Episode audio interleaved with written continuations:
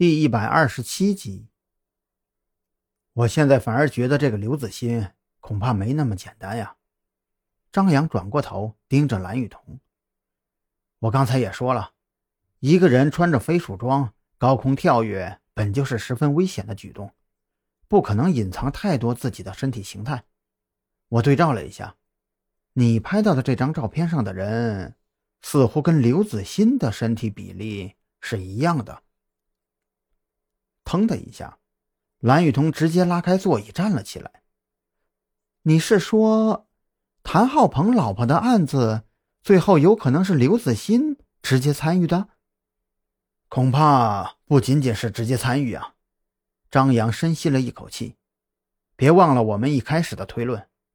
之所以时隔十五年，小宁村也一直没有人敢去，附近数个村子的村民都把它当成了诅咒。当成了鬼村，一定是有人在持续不断的散布着关于小宁村的恐怖谣言，而这个人会是谁呢？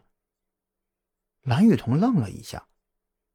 薛二是出了名的混子，他要立名，要在道上混，势必不能留下这样一个怕鬼的坏名声。那么刘子欣呢？从他面相上看，也不像是一个喜欢四处八卦的人。更重要的是，他跟刘健的关系还不太好，已经好些年没有回过家了。张扬轻声道：“那这样一来，也就只剩下一个刘健了。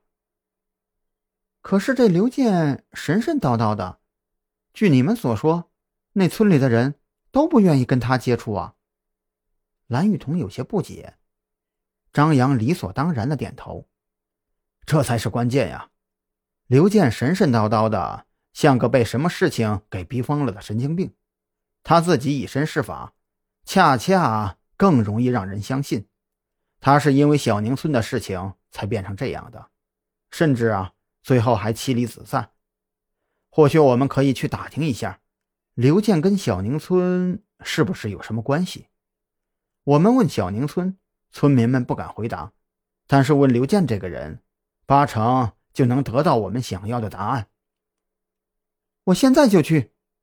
蓝雨桐拎起包，你就在这里养伤，如果有必要的话，就让严小雨把你转到特护病房。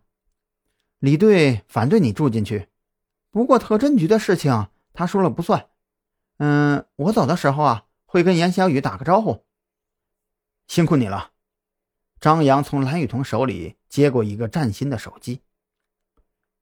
这个是给你补的新卡，你原来的手机我们已经找到了，正在全力恢复里面的数据。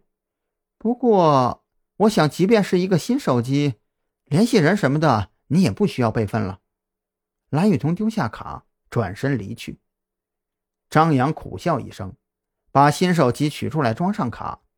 他认得出来，这是最新款的手机，价格不算低。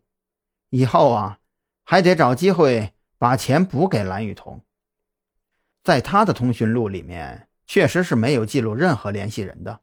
他觉得费劲去输入一个号码，再加上联系人的姓名，纯属是浪费时间和浪费生命。正如蓝雨桐所说，特侦局的事情还真由不得李栋去管，他也不在乎李栋的看法或者暗中的监控。现在他有一件事必须要跟赵军谈谈。恰好王啸天也在那里，这件事啊，他去做最合适了。